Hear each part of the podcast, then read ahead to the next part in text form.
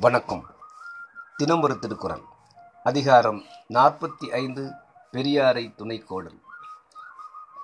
தம்மினும் பெரியவர்களை துணை கொள்ளல் அரசன் குற்றங்களை விலக்கிக் கொள்ளவும் அவை நிகழாத வண்ணம் தடுத்துக் கொள்ளவும் நல்ல துணைவரை பெற்றுக் கொள்ள வேண்டும்.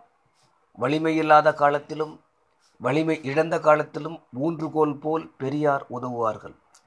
அரிய செயலை செய்வார் பெரியார். செல்வம் பதவி முதலியவற்றால் தீமை நிகழ வரும்போது பெரியார் இடைநின்று தடுத்து நல்வழி நிறுத்துவர். அறிவாலும் செயலாலும் பெரியவர் உடனிருந்தால் துணையாய் இருந்தால் அவ்வறிவும் செயலும் தனதாக அரசன் பயன்படுத்திக் கொள்ள முடியும். ஆகையால் குற்றம் கடிதலின் பின் பெரியாரை துணைக்கோடல் கூறினார். குரல் எண் நானூற்றி நாற்பத்தி ஒன்று.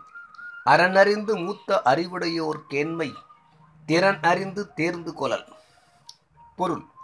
அறவாழ்க்கையை அனுபவத்தால் உணர்ந்த தன்னின் முதிர்ந்த அறிவுடைய பெரியாரது துணையை பல வழியிலும் ஆராய்ந்து முடிவு செய்து பெற்றுக்கொள்ள வேண்டும். விளக்கம்.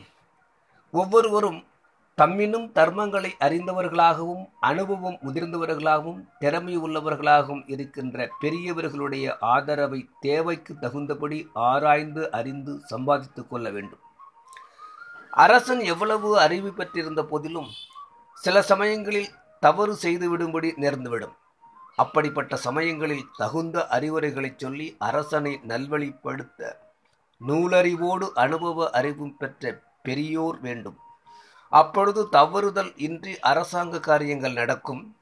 அறிதல் என்பது எது நல்லது எது செய்யத்தக்கது என்றறிதல். அதனால்தான் அறனறிந்து என்றார். மூத்தலாவது ஆண்டும் அனுபவமும் நிறைதல்.